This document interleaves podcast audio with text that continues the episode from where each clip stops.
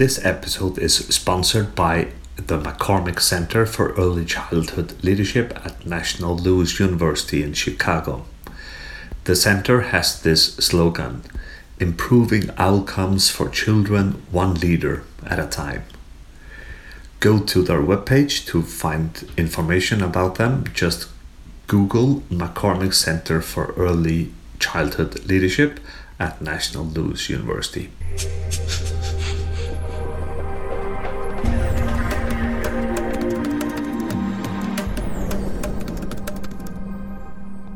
Welcome to the podcast Research in Leadership in Schools and Early Childhood Settings. My name is Johannes Misker. I am trained as a teacher. I have a master degree in educational psychology and I have a PhD. I work both research wise and teaching wise in the area of educational leadership. Well, I hope that uh, you will uh, gain new insight and knowledge from the interview that I will present to you today. Enjoy the interview.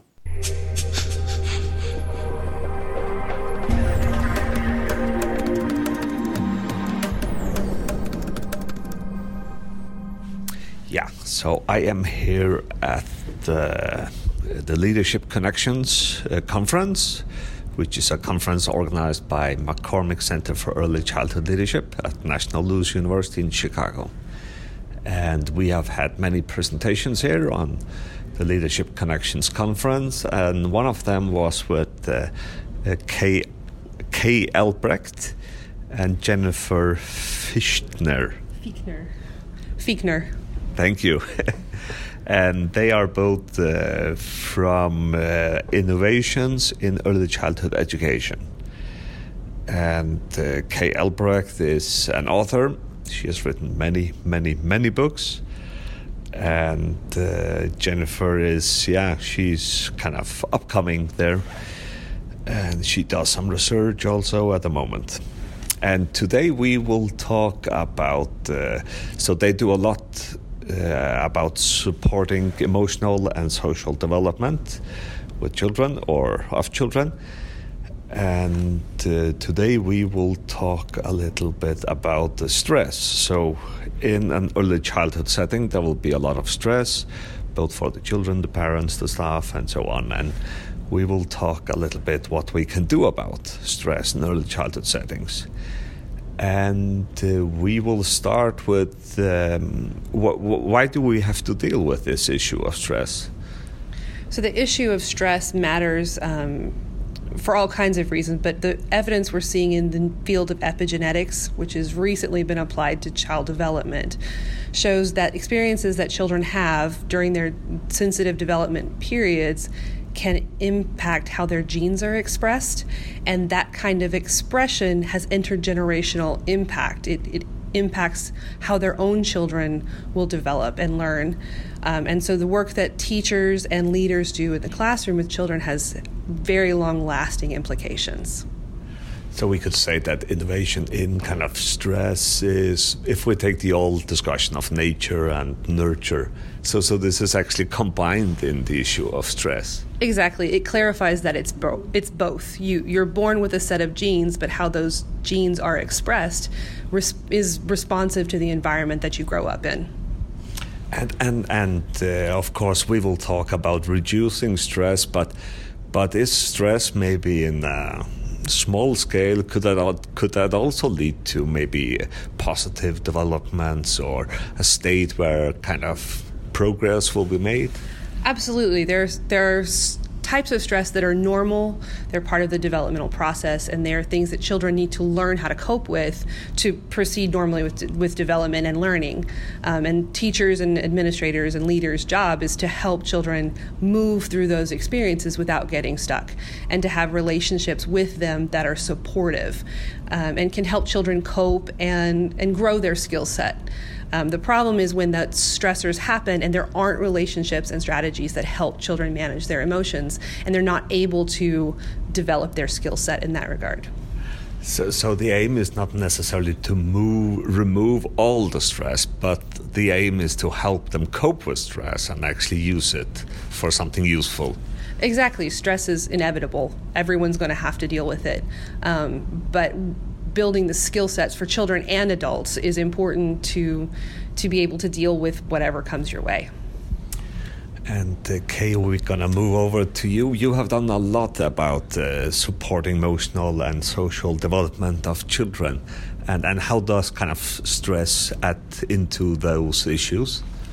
Well, for the director of a program or a principal or leader of a program, the stress pulls up and the stress pulls down. So they're getting stress from implementing programs, you know, from the reality of how complicated what we do is.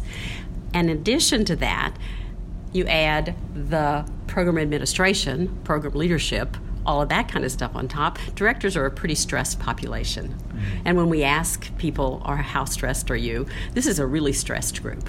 Their jobs are comprehensive, they're long term, they're long days, they're complicated problems. They work with families who are complex and so forth.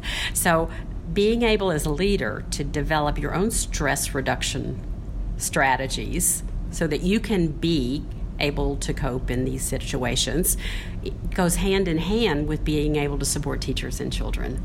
If you can't, if you're stressed and act that way, and you're you know, your cortisol levels are up and your brain's offline, then you can't deal with it either.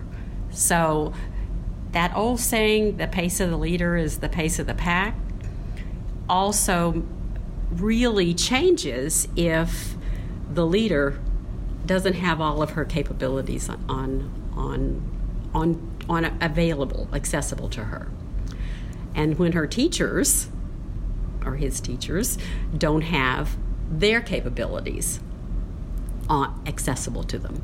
So we really are talking about the interrelationship between all of the participants in the early childhood educational setting and what stress can do to positively motivate them to succeed and what stress can do to derail their success for children or teachers or administrators or families. And I'll just have to get this right because I think when we in Northern Europe will use the word stress, that's kind of the diagnosis that the doctor will give to some people who are kind of too stressed and they will have to get off from work. But but when you use the term stress, it must be a more generic uh, concept. Um, we look at stress from the development of cortisol, a, a hormone that stimulates you to be um, moderately um, stressed, mm. and that can be functional. And mm. you know, I got to catch uh, uh, uh, the next train, or I have to um, solve this problem, and that kind of stress can be useful and helpful. And if we have what's called in in the, the vernacular here in the U.S. toxic stress, mm. it disables my abilities mm. to cope. So if you, if your idea of you got to go to the doctor and get identified as stress that's that's toxic stress that's mm. stress that's going to take your brain offline you won't be able to generate alternatives you can't come up with solutions you panic that kind of stuff we're we're trying to work in that range between toxic stress which we hope nobody has and if children have we need to mediate it and this moderate level of stress that helps you be motivated and um, set goals that are challenging and be competent around that, those efforts. So, yes, we're not talking about a medical diagnosis. We're talking about just normal changes in the interactive structure of the hormonal and particularly the, the, the stress hormonal systems. Mm. And boy, you can really measure it. You know, we can tell how brains are operating by looking at the amount of cortisol that is present in the body. And it literally takes sections of your brain and makes them go black. Particularly the sections that pertain to higher level thinking. Those are the ones that go away when that cortisol level is elevated. Um, and it activates the fight or flight response, which is useful in certain contexts, but not very useful in a lot of other contexts. And so, to, to just echo Kay, it's a different different use of the word here for sure. And and and uh, when I'm thinking about the Nordic countries, I don't think we will talk so much about the stress in early childhood centers and how to learn the children to cope with it? Is, is this new in America also to talk about? I would say part of the reason is what I understand about the, the system in the Nordic countries is that you have much better resources for your young children than we have here. Um, and so young children are not coming into your programs as under resourced as many of the children that are in a lot of these early childhood programs are. Um, poverty levels are different, um, community violence is different. And so I think there's a different set of issues. But talking about managing stress for children, I think, is a newer phenomenon. Yeah, and then you um, have been talking about three strategies to kind of uh, cope with uh, the stress in early childhood centers. Shall we maybe talk us through? Well, these those? are leadership strategies. What is what do people who are in charge of the leadership side of it need to do? And the first two are for, uh, so really very simple: uh, predictable environments. This is a, a, more than just um, uh, something that happens at the classroom level when you are uh, leading people in a program, they need predictability too. So, this whole idea of you need to know what's happening and the environment needs to be conducive for it. It's not always true that that's the case in early childhood programs, that, that there is an adequate physical facility. I, maybe another difference between our countries because inadequate facilities are not unusual. Um, we have wonderful facilities too, but it's harder our, we don't have a system that's quite as um, integrated into keeping uh, the sameness among uh, early childhood programs. So the, the, predictability of the environment is really important. And, and, and, with the pre- pre- predictability, you mean both the physical arrangement, but do you also mean to have a clear schedule of what will be happening For today? Children, those would be good examples. The classroom's well arranged and, and, you know what's going to happen and the same people are in the classroom and you know them and, and they're going to take care of you and you feel that way. For teachers it's a little bit broader because they need support that looks a little bit different. And and the director the leader is the person who provides that level of predictability so you know, what are the policies and procedures? Do I know what to do if X happens or if Y happens? Do I know that I'm going to get some support if I want to ask for a change in something that's going on at the school? So the, that predictability from the leader's perspective, and that's why we started with the simple ones. Let's get the environment to be real predictable. So you know what's going to happen. You're, then you're freed up as a professional to be comfortable, capable, and implement your program uh, at the classroom level.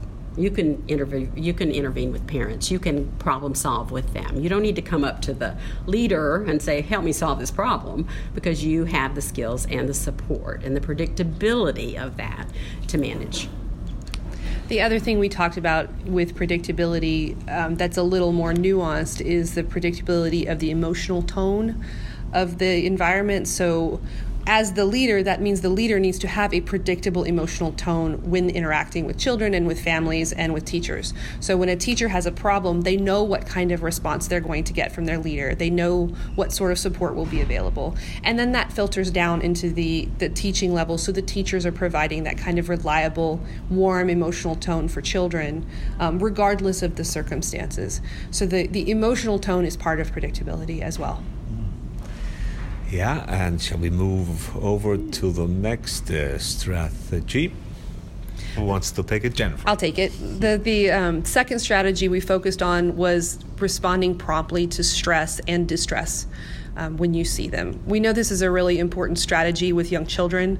They need an adult to take care of them right away, no matter the cause of their stress, and whether or not that adult can fix it. Um, but from a leadership perspective, that means that leaders need to be attuned to signs that there are problems before they become catastrophes and address them right away, not take time, not wait it out and see. Really address an issue. If you have a teacher, for example, who is chronically late, to think about that as a stress problem for that teacher as opposed to a poor employee problem and address it as from a supportive perspective how can we help this teacher manage what's happening in his or her life um, in a way that allows them to show up on time and present and ready to do their job every day uh, is a really important task for leaders. is it also something about taking an, an, an, an, an appreciative, inquiry kind of approach to, to problems? Relationships, yeah, being in a relationship mm. with the people who have to do this, the, the work in the classroom. Yeah. And so stress reduction happens when you know you have a de- dependable leader mm. for a teacher, for a family member, and for kids. Yeah. And when that's all going to be consistent, and I don't have to worry about it. Um, yeah, and I'm going to get help if I need it. And we're talking about cl- you know classroom help. You, you got a catastrophe, or you know you spilled the milk, or or a child is sick. Uh, or I'm, I can't stop this baby from crying. Those, those are part of the leader's job to make sure they don't get sustained because of the stress hormones and the stress that that does cause and can influence what's happening in programs in the United States, we have a really high turnover for employees in early childhood. It's about 40%. Um, annual turnover in the field. And when we can help teachers, when leaders help teachers manage their stress, they can help employees stay in the workplace and stay in the field. Yeah. And our last thing is to make sure leaders take care of their stress, mm. um, or that we were talking about, and and the and the strategy is is strictly to build focus on building relationships. It's easy to focus on policies and procedures. It's less easy to spend time in the relationship building process as a strategy for being um, uh, less stressed in your work. And so that's the relationship piece between teachers and families, between children and teachers, and between teachers and their leader is one of those important considerations around how successful you'll be at stress reduction in your in your in your setting. And that's often around availability. You know, when will I get what I need from my supervisor? And when will she be able to help me problem solve? when will they be um, in the in the house, you know, in the in the school, and when and present and available to resource me. Um, and that's a real that's it's a job of the leader to build that into the problem solving that they have to do, the fires they have to pick out, the ordering they have to do, the hiring and, and, and supervision that they have to do. It has to be in a relationship based situation. and when I think about uh, when I think about uh, this kind of focus on stress as you are taking now, and that the administrator will have to make the environment and the schedule predictable, and and also to take care of uh, her staff. Is there a risk for maybe? because I'm thinking that that uh, professionals in early childhood settings they have like a private life, and that's maybe where emotions and maybe personal life comes in, and then we have a professional life. But but is there, if you understand me, if there is there a, a possibility that we can actually begin to do too much therapy for for ah, f- for the staff. So uh, we're real clear. So some of these strategies are actually pulled from play therapy techniques, but it's not therapeutic. It's interventions that are researched or proven by research to be effective with all sorts of people um, and implementable by all sorts of people. Um, I think that there may also be a cultural difference. I, I spent some time living in Germany, and I know Germans are, have a lot more division between their workplace and their private life than Americans typically typically do, um, and a lot more maybe compartmentalization. Um, but when you're seeing these signs of stress in the workplace, it's often a bleed over. Um, of personal life into the professional world. And when we take some of these strategies that are when we talk about relationships, we're not talking about. Um, I'm your best friend. I'm being friends. We're talking about being a trusted colleague who you can solve work problems with, who you can trust with your work related problems, um, who you can trust on their reliability for their responses and um, resources. Not so much building friendships as, as functioning collegial relationships. Mm-hmm. Does that make sense? Yep. However, there is a body of research that shows us that you bring your baggage to work with you often. And, and it depends on uh, the social setting for sure, and the political setting and the cultural setting. But it's pretty hard to leave your when you work with very young children, the, the birth to eight field, uh, it's hard to leave all that at the door. If you had a fight with your husband on the way out of the door, you're coming in with a little bit of a chip on your shoulder anyway. This isn't about um, trying to fix those things, but it is about being aware of them and planning a, a, a real early break for someone who comes in the door stressed regardless of whether you understand the reason. And it's kind of an intuitive, intuitive process. You got to be aware of the emotional health, health of your people. Um, we're not really talking in, in our work, we're not talking about fixing it you need to know about referrals and how to link people with community resources and all that. But uh, yes, we want, want like to be very clear that we are not therapeutically intervening in our staff's lives or recommending that that um, a leader do that. You would give up some of your ability to lead if you started trying to fix people around uh, those kinds of issues. So that's a good point. I think it's more about creating a workspace where people can set down the things that they come into the door with. They, the workspace is calm. It's a place where people are not distracted by non essential things, where they can really do the work, as opposed to trying to figure out when I'm going to be able to reach my supervisor, or are there the supplies I need to do this thing I have planned today. Um, where the workplace is predictable, where it's safe, where it's the tone is warm and positive, and so people can move forward from whatever it is that's causing them distress in another situation. Uh, I, I, I do in my job with quite a lot of early childhood centers, so I will have students on placement. And initially, when I come into early childhood setting, I can kind of judge how is the kind of social culture or Ooh, social mood, climate, yeah, yeah, emotional climate, yeah. yeah. Is is is there? I don't know if you do many visits, but but but is there a chance to predict or to um, assess? How the mood is in the early childhood center? Yes, um, and I would have to look it up, but we do have some assessment instruments about um, emotional climate.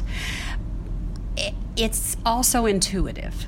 Mm. And I bet if we um, stood at the door and walked in with that director or that administrator of those centers, they would be able to pretty quickly um, tell you what the emotional climate is just by the way the building sounds. Mm and and that's that relationship piece. Mm-hmm. You know, if there are five screaming infants in the baby room, something's going on. Yeah. You know, and something needs to be done, and can probably pretty quickly identify that. Uh-huh. But there is um, emotional climate assessments that really look at the professional relationships within a in a, a center and and how what are the characteristics that support that and and as you are talking now, I'm thinking that the role of the leader is to kind of take an overview and say how much kind of stress is there in the different layers, and maybe if I, as a leader, can sense there's too much stress now. There's something going on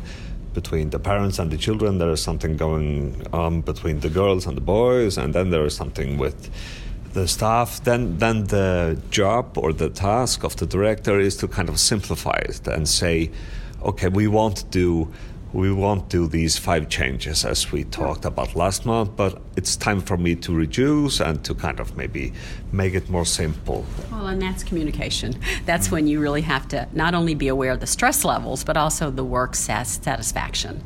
You're really getting at underneath stress is probably something about is this the right job for me and do I feel supported and am I successful in it? That's crucial to being able to um, change things as you go along because it, you have people, you have different individuals who are not the same and need different accommodations, and that's back to a leadership role again. I, I, everyone doesn't get the same thing. You may need a little bit um, uh, release time today because you had a stressful morning getting to work, or there was a wreck on the on the you know autobahn or whatever, and, and someone else can pick up that while you get your rest. It's it's a dynamic job. I, am intrigued by your idea of how do you um, assess emotional climate. That's a real skill that mm. has to be developed in leaders who are successful at implementing very high quality early childhood programs. that does key back to the relationship building part and having a, a, professional relationship with the people that you work with so that hopefully they will let you know about stressors or problems they're having before you walk in the room and see that it's a disaster. Uh, but you have to have colleagues or staff that trust you for that communication to happen. Yeah, actually, I'm sorry to say it, but time is running out now. We have already talked for over 20 minutes. Uh, if we are to wrap this up, is there kind of maybe some uh, recommendations you have for early childhood centers in regard to this to reduce stress? Well, I certainly, for the leaders and administrators, the issue of uh, one of our strategies for directors is, and leaders is to have a place you can go and close the door and actually spend time on your own emotional health and stress reduction because without that the, the domino falls and it moves on and on. So sometimes it's the little bitty things like do i have an office i love to be in? Can, do i have a view of the outdoors and nature? Do i have things that i need to uh, get a cup of tea? How can i make sure i'm okay first? And after you do that some of these things become easier to manage because you are in a place emotionally to resource other people.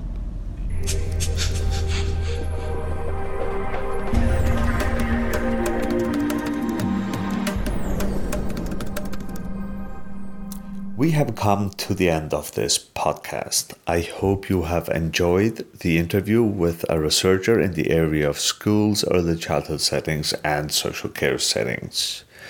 We have a group on Facebook. You are welcome to join us there. You can have news about podcasts and we can discuss issues being brought up in the interviews. Just go on Facebook and in the search field, search research in leadership in schools, early childhood settings, and social care settings. Well, the last thing for me is just to wish you a marvelous day. Bye bye.